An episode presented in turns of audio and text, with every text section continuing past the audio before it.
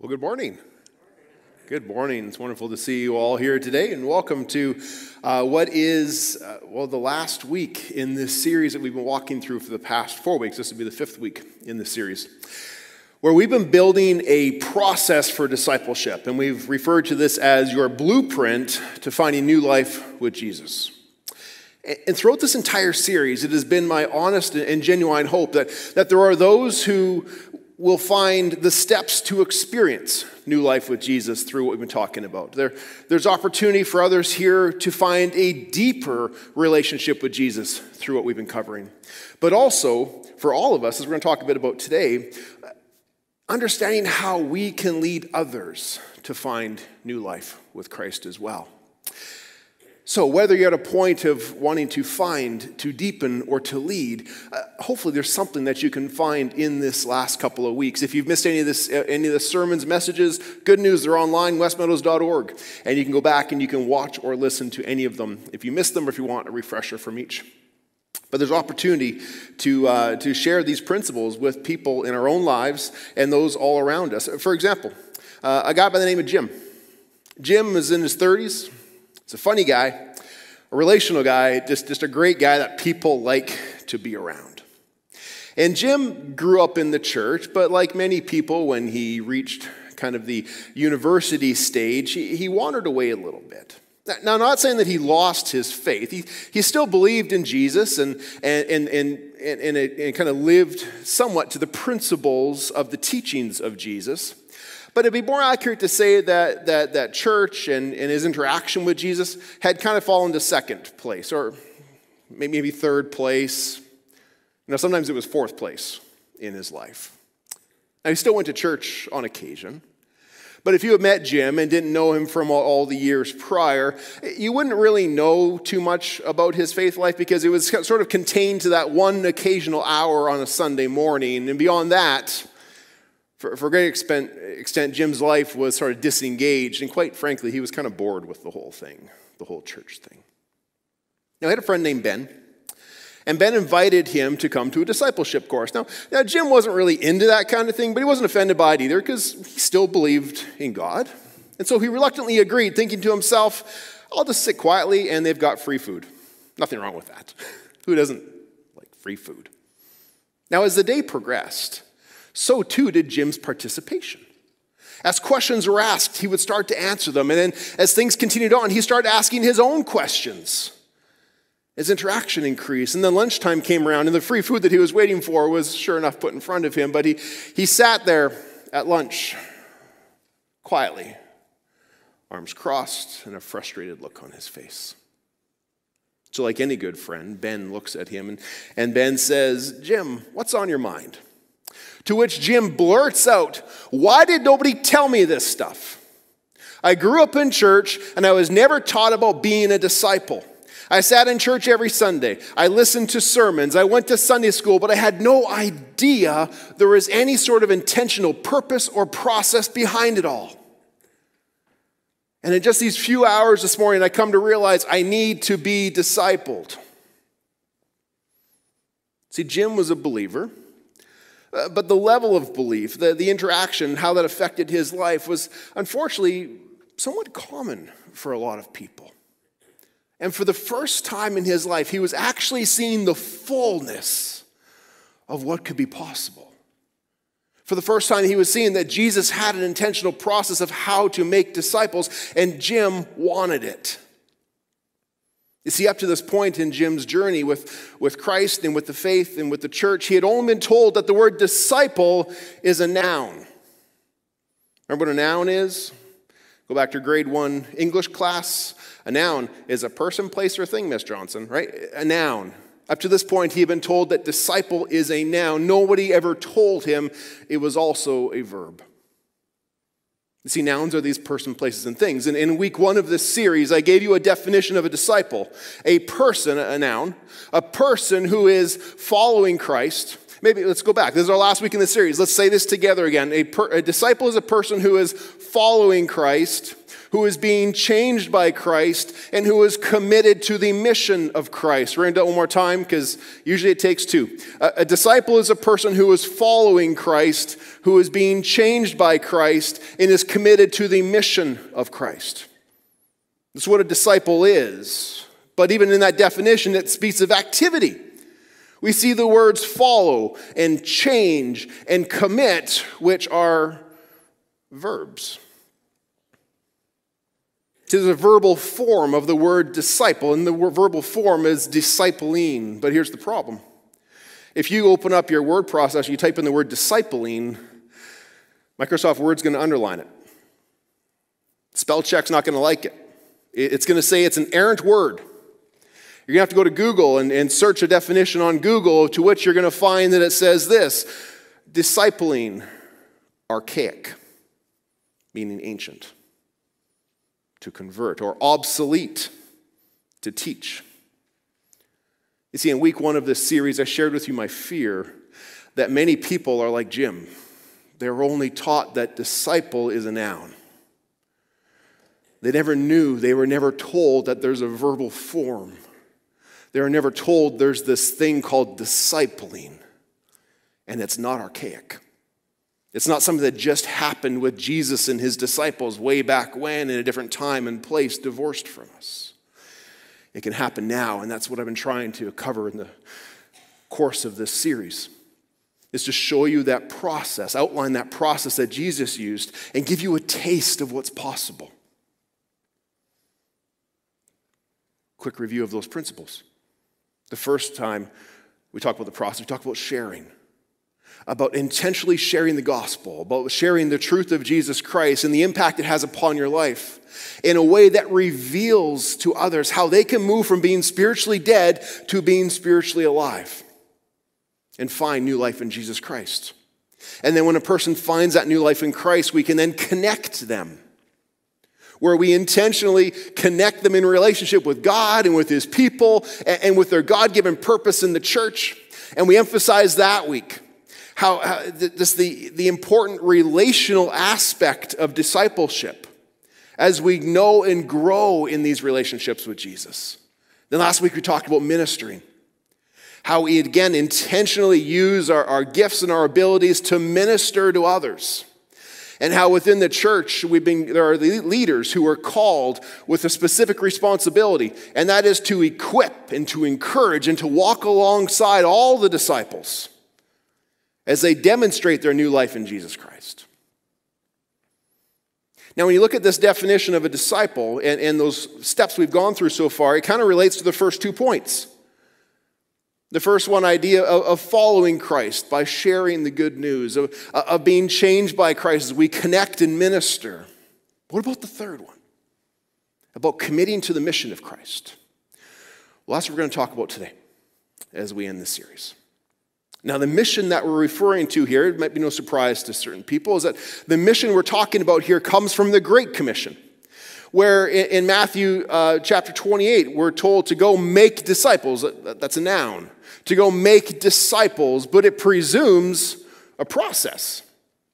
Let's have a look at the verse here in Matthew 28, verses 19 through 20, where it says, Therefore, go and make disciples, baptizing them in the name of the Father, the Son, and the Holy Spirit, and teaching them to obey everything I've commanded you.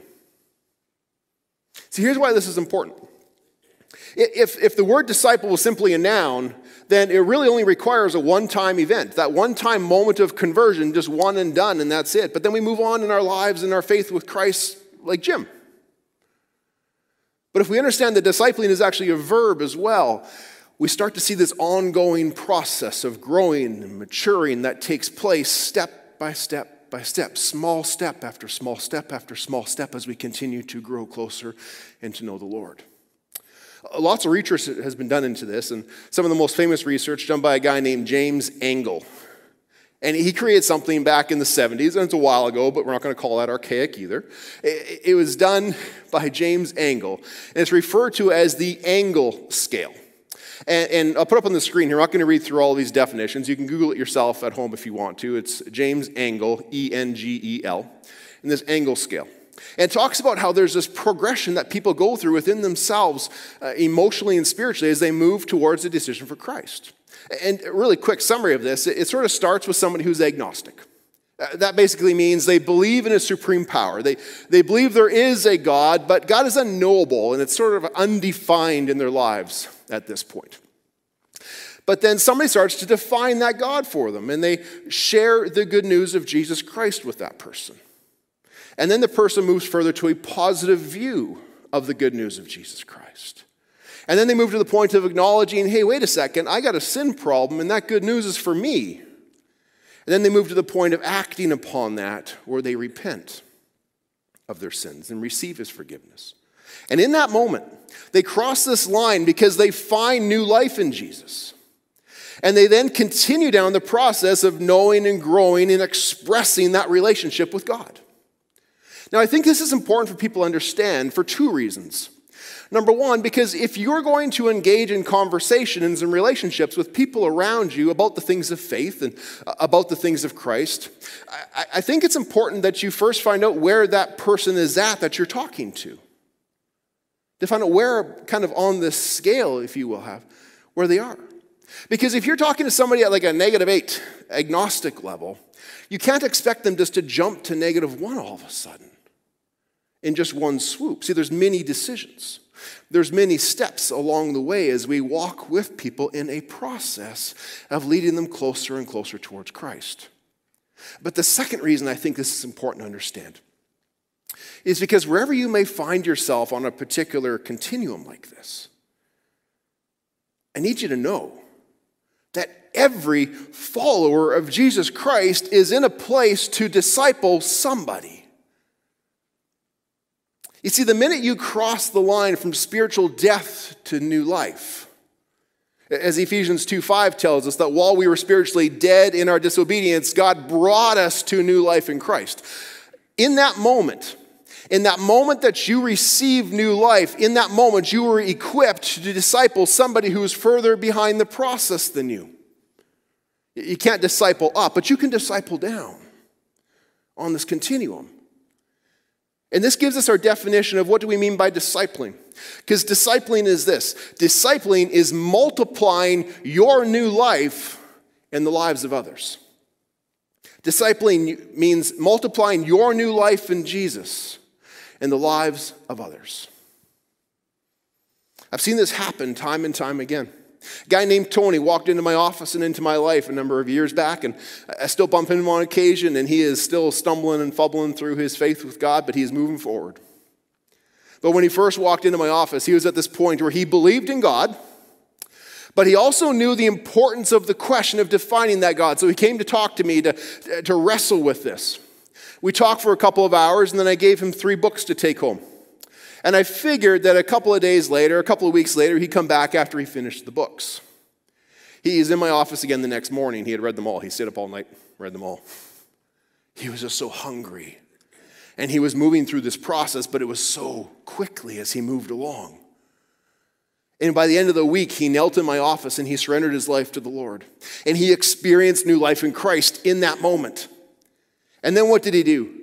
This brand new baby Christian, if we could refer to him that way, went home and immediately started sharing his new life with his family. Two weeks later, I led his sons to the Lord in my office. By the end of the month, I baptized all three of them in the tank at the same time. It was a beautiful moment. They got into an Alpha program. I continued to meet with them. They continued to know and grow in their faith to this very day, where they continue to press deeper into that. See, it happens. There's this process that we can journey with people along. Now, there's limits, though. You see, there's limits to how far Tony could disciple his family. Because you can't disciple somebody beyond the level you're currently at. But even at such an infancy stage, he was still able to do something, but, but there was a limit. You see, Tony nor, nor Jim, whose story I shared a moment ago, was at a point in their personal maturity where they could share with another person, they could teach another person uh, the, the importance of reading the Bible because they still saw it as a chore. They didn't yet come to understand that it was actually more of a, encounter with Jesus, how we know and grow with him. They couldn't teach somebody the importance of tithing because they still saw their possessions as theirs. They hadn't yet understood that all that we have is actually His, and we give back to Him a portion of His as an act of faith and an act of worship. They, they couldn't teach that yet because they hadn't learned that themselves. And speaking of worship, they couldn't teach people that what worship truly was, that it's not about what they liked, it was about what God likes and what He wants to see in the heart of a worshiper. But just because they weren't at that level yet doesn't mean they couldn't do something. You see, by the mere fact they had the presence of Jesus in their lives, meant that both Tony and Jim were ready to start multiplying that new life in the lives of others. They're ready to continue a process that Jesus has started centuries earlier when he called, when he equipped, and when he sent his disciples to go make other disciples. You see, Jesus had this vision of God's kingdom as a place of growth and multiplication. That was his vision of the kingdom of God. As, as much as he talked and taught about the kingdom of God, it was a, this vision of growth and multiplication. And he was preparing his disciples for the role that they would have in the harvest in the growth of that kingdom. If you turn to Matthew chapter 13, you'll find a series of parables that Jesus begins by saying the kingdom of heaven is like. And he covers all these different aspects of what the kingdom of heaven is like. And one of them in particular, found in verse 31 and 32, is, is maybe a common parable Jesus told of what the kingdom of heaven is like. When he said it's like a mustard seed, which a man took and planted in his field. And though it's the smallest of the seeds, yet when it grows, it is the largest of all the garden plants. And it becomes a tree, so that the birds come and perch on its branches. The smallest known seed at the time was the mustard seed. And it had taken on this proverbial status because this tiny little seed, when planted, grew into the largest plants. These, these mustard plants, bushes or trees, if you will, sometimes grew to 8, 12 feet tall from this tiny little seed. Now, now, describing the kingdom of heaven like this was challenging for his community that was listening because they expected the kingdom of God would arrive, but it would be great and it would be immediate. And here's Jesus telling them, no, no, it's already present. He said that in Mark 1:14, the kingdom of God has come near. He was saying to them, no, the kingdom of God's already here, but, but it's simple. Simple beginnings, small little beginnings. But eventually it will cover the globe. It will begin as a tiny seed in the hearts of his disciples, but it will grow as their faith grows, and it will expand as other people's faith grows. You see, that was the plan. The plan was to plant the seed in the hearts of the disciples and, and nurture it and let it grow so that they would grow to the point of becoming spiritual parents for generation after generation after generation. And they did it because here we are today. You know, when I think about this and the impact that, that Jesus can have in your life and in mine and, and, and throughout the community and throughout Edmonton, I, I just picture him standing on the top of a hill at the wintertime like this with, with snow in his hand. And I don't mean like that nice, like white, fluffy snow. I mean like, the, like snowman making snow. and he's just packing that snowball. You know, it, it's cold enough it doesn't melt, but, but warm enough that it sticks. And as he makes that snowball at the top of the hill, he just drops it and says, Go. And as that snowball rolls down the hill, just gathering snow, attracting snow, attracting snow, it goes from this tiny ball, snowball to this massive snow boulder as it rolls down the hill, just attracting others. So, how do we do that? How do we grow that in our lives and in the lives of those around us? Well, there's lots of ways, and there's different ways. There's two categories of ways I want to share with you today, though, about how you can be discipled and also how you can disciple others. And, refer to these as, as, organic and structured. Now, here's what I mean by organic. Now, that, that, word organic, we're not unfamiliar with it because of our grocery stores, but basically it refers to, uh, you know, letting nature do what nature does, like what naturally grows without artificial assistance or mechanical process attached to it. When we, when we see organic, we're thinking of vegetables sometimes, where you simply take a seed and put it in soil, you add light, you add water, no chemicals, no, nothing like that. You just let nature do what nature does. Now, when we talk about this in terms of ministry, some people push back against this organic idea of ministry because it lacks intention. And I would suggest to you that it still has a level of intentionality because somebody had to plant the seed. Somebody had to initiate the process, but then uh, they didn't mechanically structure it or force it to grow into something. They allowed nature to do what nature does. And in ministry, I think this is what Jesus talked about when he shared with another parable in Matthew chapter 5, verse 13 through 16, sort of this organic type of ministry, when he said, You are the salt of the earth. But what good is salt if it has lost its flavor? Is he salt just just naturally by being put on top of something. This naturally kind of adds flavor to whatever it's mixed into. Salt just naturally preserves whatever it's added to. It, just kind of does what it does. But if it loses its saltiness, it becomes no good for, for flavor nor for preservation. And so, likewise, disciples are, are to live their lives in the world uh, just being present just sort of saturating society so that their very presence naturally saturates and flavors and preserves, offering those principles to the world. Jesus continued by saying also, You are the light of the world. And let your light shine before others so they may see your good deeds and then glorify your Father in heaven. Again, light just naturally fills an area. An unimpeded lamp will fill an entire room, and all the people in that room will enjoy it.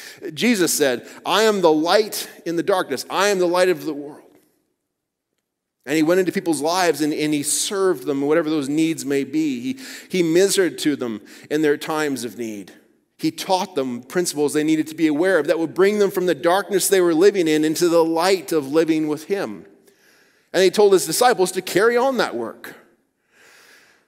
That as we just sort of do good deeds in the world around us, sometimes undefined, sometimes without even words, just doing good works in the world around us, that just as things are drawn towards light, people will be drawn towards us. And it's our opportunity to point them towards the grace, truth, and love of Jesus Christ, as they're all blessed by these things. This happens in the world around us. I read a story this week about India. India, which is a nation of over a billion citizens, and yet 3% of them are Christians. But even though only 3% of the over a billion people who live in India are Christians, Christians are responsible for more than 18% of the entire nation's healthcare. See, Christians have given India an inspired legacy of education and medicine. There's a good chance that if you say the word Christian, to an Indian peasant who has never heard the name Jesus before. That the first image that will pop into their mind may very well be a hospital or a van that drives through her village once a month to provide medical care. All being done to offer personal care in the name of Jesus, to let that light shine, to let that salt saturate throughout the community.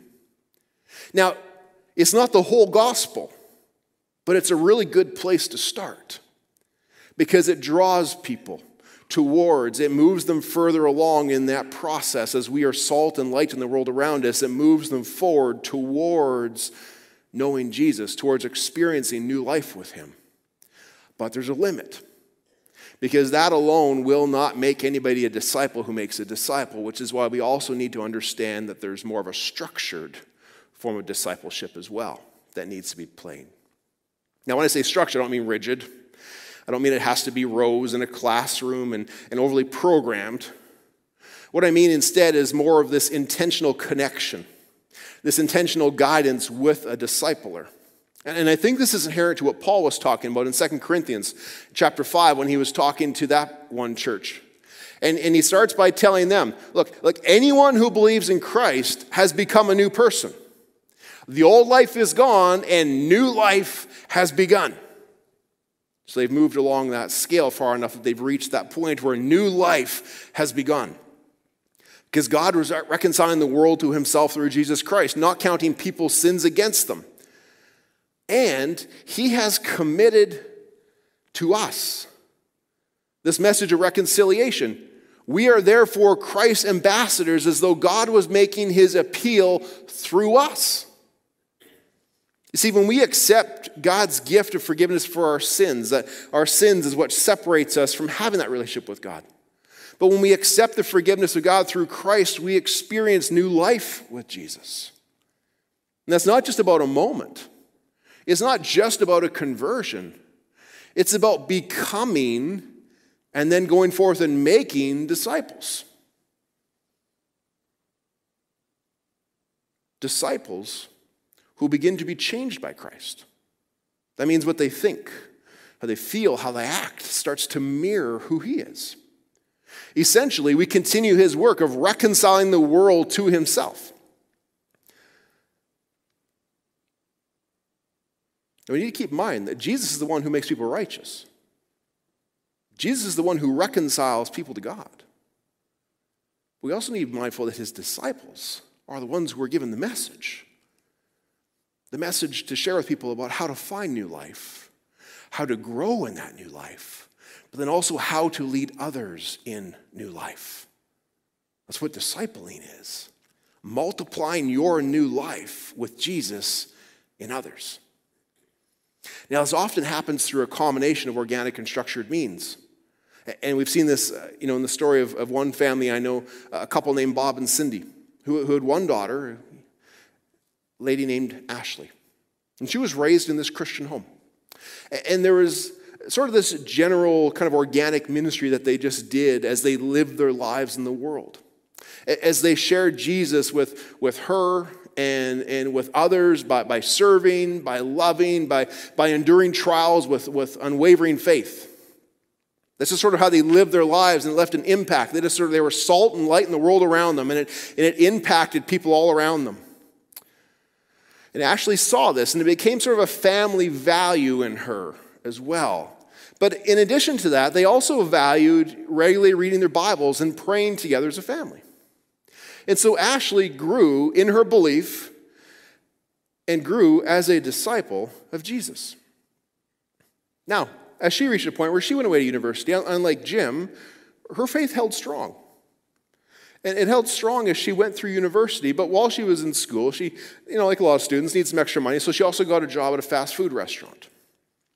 But whether she was at school or at home or at work in this fast food restaurant, she let her light shine throughout all these places, and people were drawn to her. They wanted to have a relationship with her and understand what, what is different about you. And so she'd tell them. And then she'd invite them to come to a Bible study with her that she had started for just this very reason, because people were drawn to her and asking her questions. And so she thought, well, uh, let's have a bit more of a structured environment.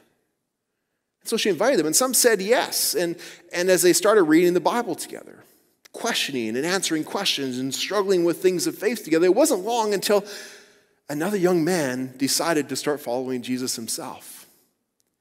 And at that moment, Bob and Cindy could successfully say that they had raised a disciple. Because a full understanding of who a disciple is is a disciple is somebody who makes disciples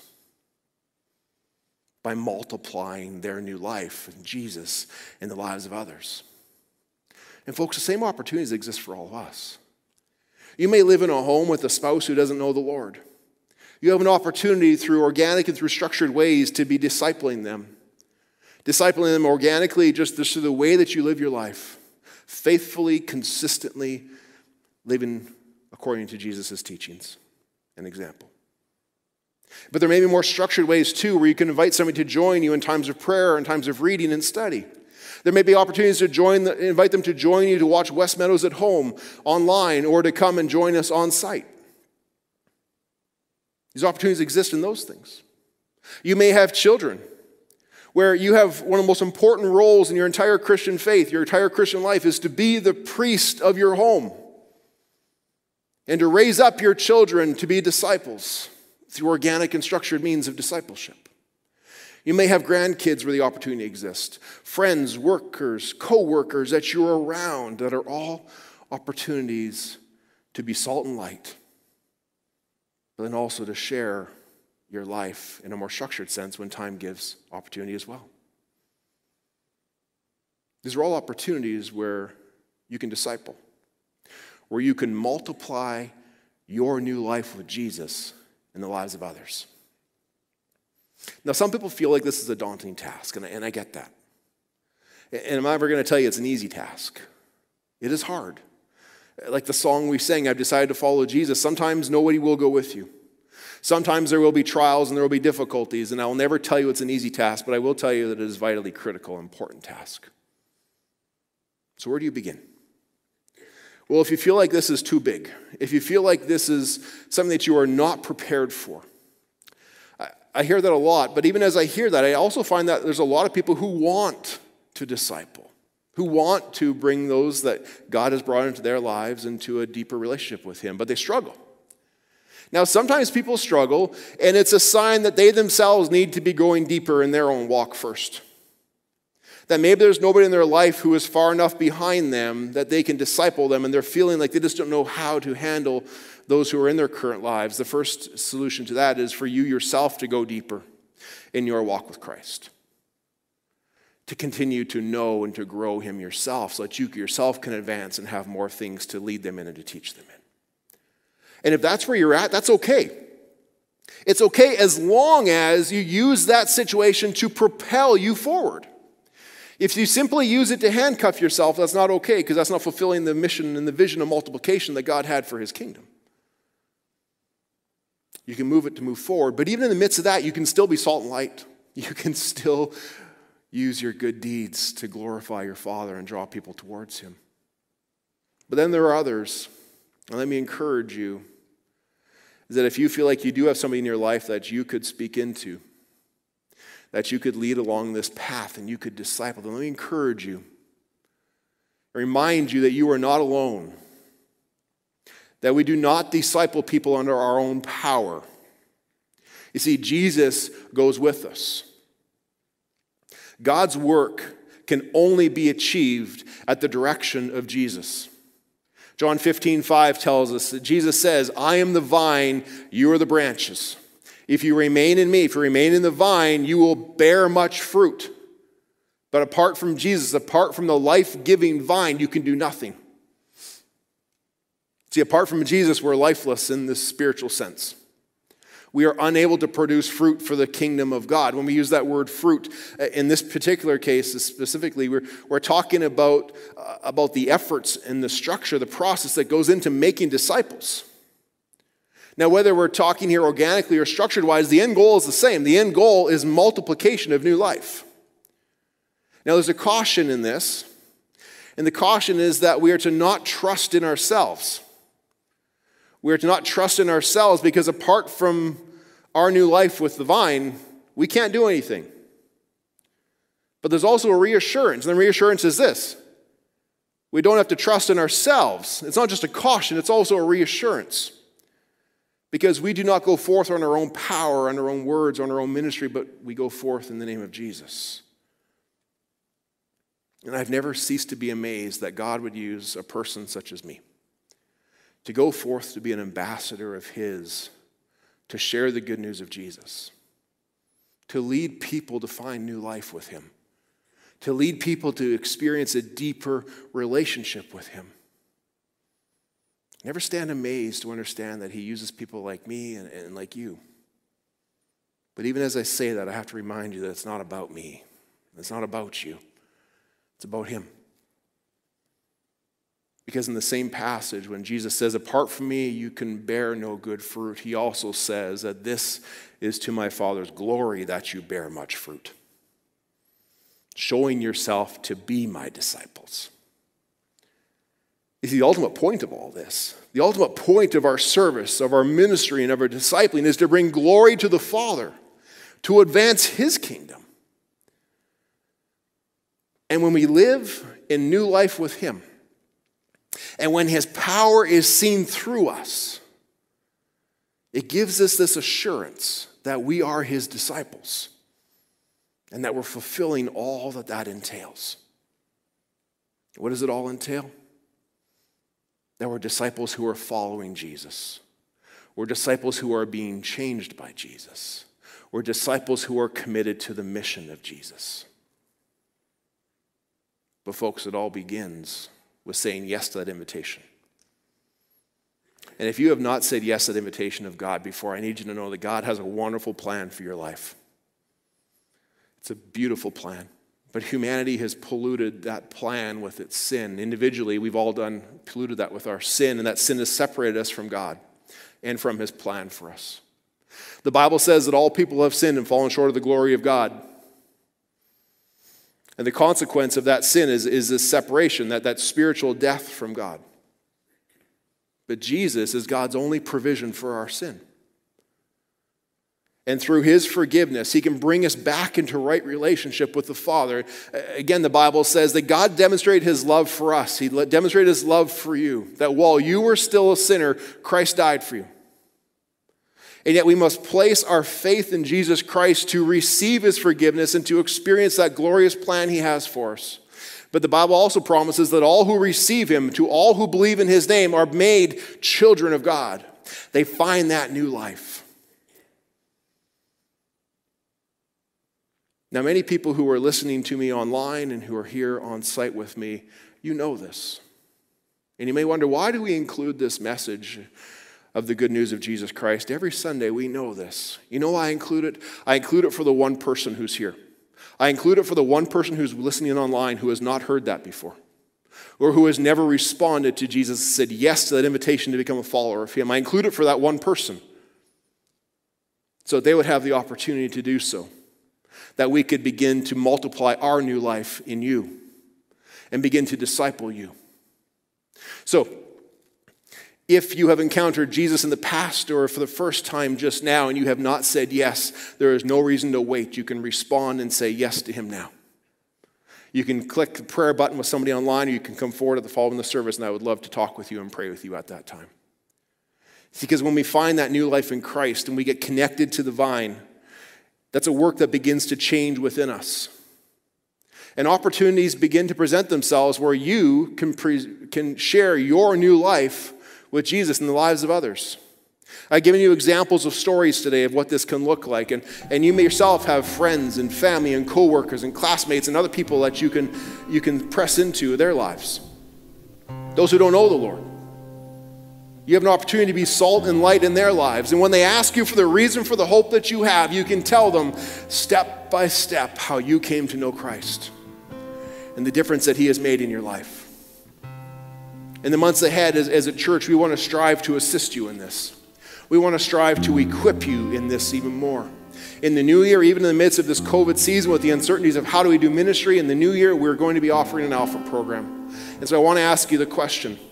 If you're at a point where you don't know Christ and have questions, if you're at a point where you've recently come to faith but you have questions, if, if you've been in the faith for a long time but you've stayed in the shallow end and never gotten into the deeper things of God, Alpha is the right thing for you. We're going to offer it online and in person if we're allowed to. And I want to wonder who could you invite to come join us for Alpha in the new year? For other people, we're going to be offering training. You see, Jim is a real person. Jim went to a real course, and that real course was called Real Life Discipleship. And it's a program that I'll be leading in January. It's a 12 week program of showing you, pressing deeper into some of the principles we covered in this series about what it looks like, what it means for you to go deeper in your life with Christ, and how you can lead others to find new life for themselves as well. So, wherever you find yourself in that situation, we've got something coming up for you where we as the church want to continue to equip you and encourage you and invest in you as you invest in others, as you invest in the kingdom of God by multiplying your new life with Jesus and others. Just stand as I pray. Heavenly Father, I thank you again that you see fit to use people such as me and such as us that are gathered here for the purposes of your kingdom. God, help us to be reminded that it's all about you and about your kingdom, not about our kingdoms, not about how good we look or may feel when we serve you, but the fact that you use us to serve you for your purposes. God, I pray you'd help us to be part of that snowball that is just growing and growing. Not only that we would see our church here grow to your glory, but that we would see your kingdom around the world grow. Lord, for those who are listening and watching today, who are here, who do not yet know you, God, I pray that in this moment, the Holy Spirit that is within them and among us would just impress upon them their need to say yes to following Jesus. God, I pray also for those who are here who have said yes in the past but have not pressed into this deeper relationship to be a disciple who makes disciples. May they say yes. And by the power of your Spirit, may you guide us as a church to equip and to encourage these people. By the power of your Spirit, may you share with these people, reveal to them the next steps for them as they grow deep in their night, like their new life with you. We pray this all in the name of Jesus Christ, whom we proclaim to be your Son Savior.